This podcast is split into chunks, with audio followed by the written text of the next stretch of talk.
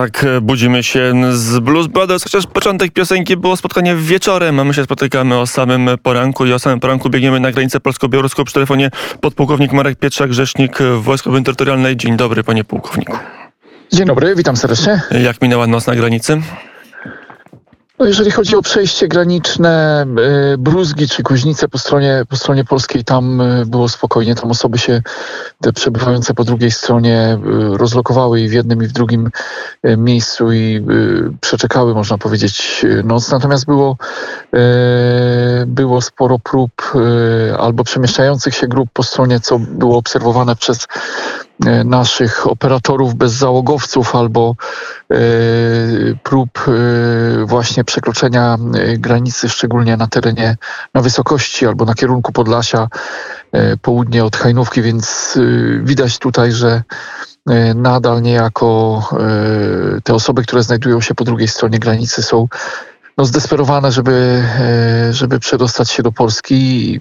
Obserwujemy też służby białoruskie, które im, które im towarzyszą, które ich kierują, które e, nadzorują niejako ich przemieszczenia albo wręcz je ukierunkowują w takie miejsca, żeby, żeby te osoby przepchnąć na drugą stronę, umożliwić im przejście Także no, dalszy, dalszy ciąg takich właśnie działań, z którymi mamy już do czynienia od y, dłuższego czasu. No, ostatnio obserwowaliśmy takie nasilenia punktowe w okolicach przejść granicznych. Y, wręcz y, siłowe, siłowe, siłowe próby przejścia, wręcz takiej walki z y, obrzucania kamieniami, jakimiś cegłówkami, elementami betonowymi. E, a to co, to, co dzieje się, to, co dzieje się nocą, no więc wynika z tego, że generalnie za dnia są próby takiej prowokacji e, większych, większych grup, które mogą być później propagandowo wykorzystywane e, i są przez stronę białoruską, a w nocy przemieszczenia tych grup i szukanie miejsc podatnych do przejścia. Też zdarzają się zatrzymania żołnierzy naszych patroli, którzy większość zadań wykonują, y, jeżeli chodzi o Wojska Obrony Terytorialnej w głębi, w głębi kraju. Ale od jakiegoś czasu jest tak, że żołnierze Wojsk Obrony Terytorialnej pojawiają się także na samej granicy.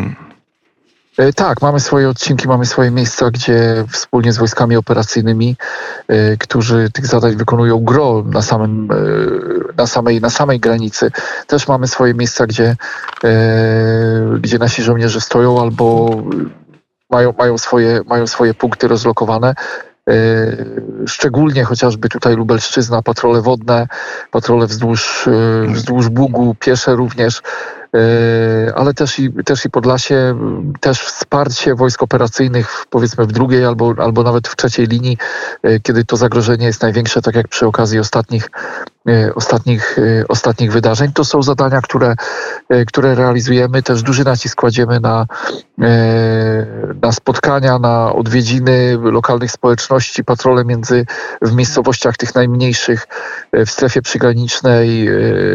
Sądujemy, jakie są nastroje mieszkańców, mieszkańców. No, mieszkańcy obawiają się, e, co, co, co, co i pewien czas obserwują e, osoby, e, osoby nieznane, które pojawiają się w ich miejscowościach.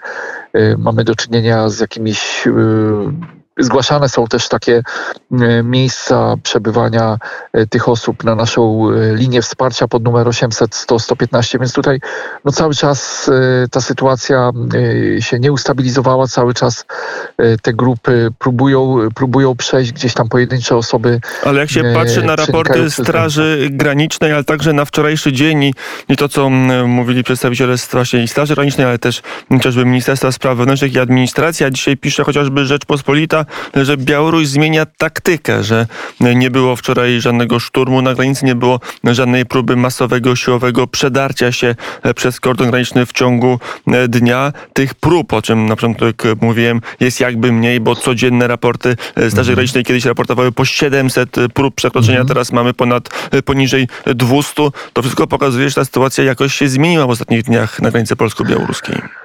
E, no tak, jest ich mniej, ale e, są e, pewnie, biorąc pod uwagę też, jakie informacje spływają od, od naszych patroli, to tych prób może być mniej, ale pewnie grupy są bardziej liczne i jeżeli tak na to spojrzymy, to, to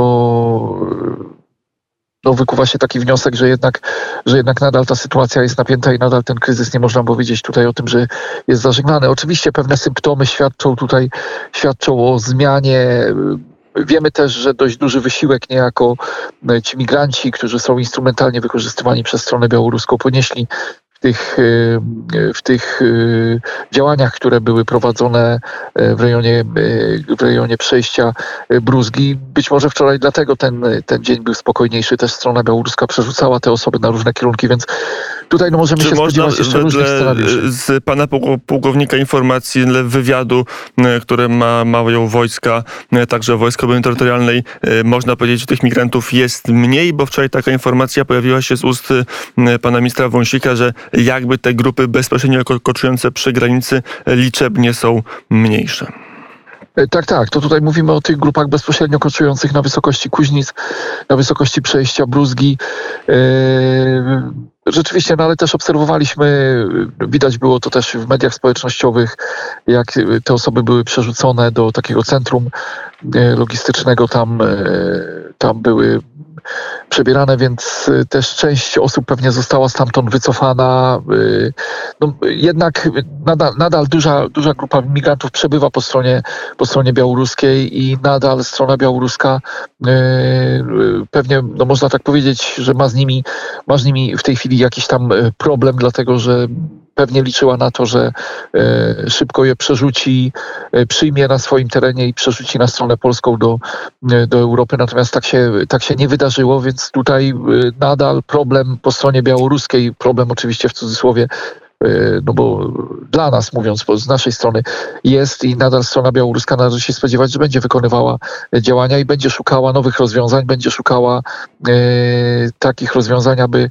aby tych ludzi ze swojego terytorium się pozbyć. Przecież oni ich nie przyjęli po to, żeby, e, po to, żeby ich zagospodarować na swoim miejscu, ewentualnie przyjąć i, i pomóc e, im na swoim Chociaż miejscu. wydali cel im, był zupełnie inny. Im wizy turystyczne, więc te osoby legalnie przebywają na terytorium Białorusi. No tak. I tym ta sytuacja prawnie różni się chociażby od kryzysu sprzed siedmiu lat, kiedy migranci w Turcji w zasadzie byli nielegalnie, bo Turcja żadnych dokumentów im nie wydawała. Panie pułkowniku, przerwanie Marek Pietrzak, rzecznik Wojsk Obrony Terytorialnej. Ostatnie zagadnienie liberalno-lewicowe publikatory piszą, informują o zajściu z trójką fotoreporterów. Mówią nawet o ataku żołnierzy na fotoreporterów. To nie byli, o ile dobrze się orientuję, żołnierze Wojsk Obrony Terytorialnej, ale sytuacja napięcia między niektórymi pracownikami mediów na granicy, a żołnierzami pewnie będzie narastał. Jaki jest komentarz pana pułkownika do zatrzymania tych trzech fotoreporterów? Dlaczego zostali zatrzymani? Pan pułkownik wie? No tak, mm, odsyłam tutaj, e, nie, nie, nie będę się zbyt szeroko wypowiadał, dlatego że tak jak pan redaktor zauważył, to nie nasi żołnierze zatrzymywali, to działo się w rejonie obozowiska wojsk e, operacyjnych. Dość szeroki e, komentarz w tej sprawie wydało dowództwo operacyjne, które dokładnie opisało, jaka była sytuacja. Tam ci, tamte osoby bez oznaczeń, że są dziennikarzami, poruszały się wokół obozowiska. To wzbudziło niepokój y, żołnierzy, którzy na tym obozowisku y, przebywali. Y, wiem, że tam też legitymacje prasowe zostały okazane dopiero w dalszej części niejako postępowania, ale tak jak mówię, nie chcę się zbyt mocno tutaj wypowiadać, dlatego że nie jestem stroną. Natomiast dzisiaj też była taka sytuacja, że nasi żołnierze żołnierze Wojsk Obrony Terytorialnej w nocy zlokalizowali osoby, które okazały się być dziennikarzami e, norweskimi i też przebywały w miejscu, gdzie e, nie powinny przebywać, bo była to strefa objęta stanem wyjątkowym. Więc no tutaj e, są na pewno wysiłki podejmowane ze strony, ze strony mediów. To jeszcze aby... na koniec, Aha. jak się powinni dziennikarze za, zachowywać? Co wolno, a czego nie wolno robić, niezależnie od tego, jakie jest ustawodawstwo? Na przykład, czy można fotografować obozy wojskowe, czy można fotografować żołnierzy, czy to jest zabronione prawem? Jak to wygląda? Nie, no oczywiście, y, znaczy żołnierzy inaczej. Jeżeli jesteśmy, jeżeli mówimy tutaj o strefie objętej stanem wyjątkowym, no to tam zgodnie z postanowieniem prezydenta na chwilę obecną nie, nie ma możliwości y, właśnie wjazdu dziennikarzy. Tam dość szczelnie są rozstawione posterunki policji, checkpointy, Straż Graniczna. Y, My również y, kontrolujemy wspólnie ze Strażą Graniczną, z policją y, wjeżdżające samochody, no ale wiadomo, że jak ktoś będzie bardzo chciał, to znajdzie taką drogę, którą się tam y, przedostanie i do takich prób dochodzi, natomiast wcześniej czy później takie osoby są lokalizowane. Natomiast jeżeli chodzi o infrastrukturę wojskową, no to jak świat światem, tak zawsze były takie ograniczenia, że y, fotografowanie, czy to jednostek wojskowych, innej infrastruktury wojskowej tutaj zawsze obowiąz- zawsze wiązało się z jakimiś y, większymi lub mniejszymi ograniczeniami. W, ostatnim, w ostatnich latach też te przepisy tutaj się zmieniły. Pamięty, pamiętamy takie obrazki na y, płotach jednostek, gdzie był zakaz fotografowania. W tej chwili już y, takich ograniczeń nie ma, ale zawsze będzie wiązało się, a zwłaszcza w takich sytuacjach teraz związanych z, tym kryzysem i z tym, że strona przeciwna bardzo mocno sonduje i skanuje niejako z jednej strony nasz personel, z drugiej strony przemieszczenia, z, y, też jakie siły biorą udział.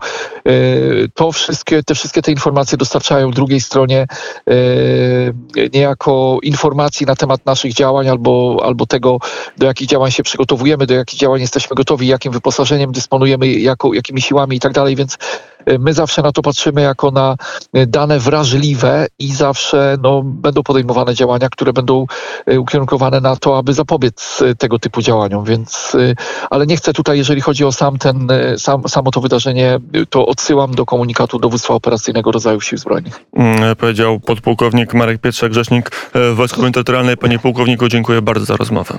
Dziękuję bardzo. Mm, I do usłyszenia na granicy sytuacja po nocy spokojniejsza, ale na pewno nie e, spokojna i nie jest tak, że kryzys się e, kończy. E, Mamy do czynienia z przegrupowaniem e, sił i tak to trzeba traktować. Na zegarach godzina 7.31 nam się już zrobiła. Teraz do wyboru Kwiat Jabłoni albo Bokka. Patrzę za okno, przestało padać, to zagramy piosenkę zespołu Kwiat Jabłoni.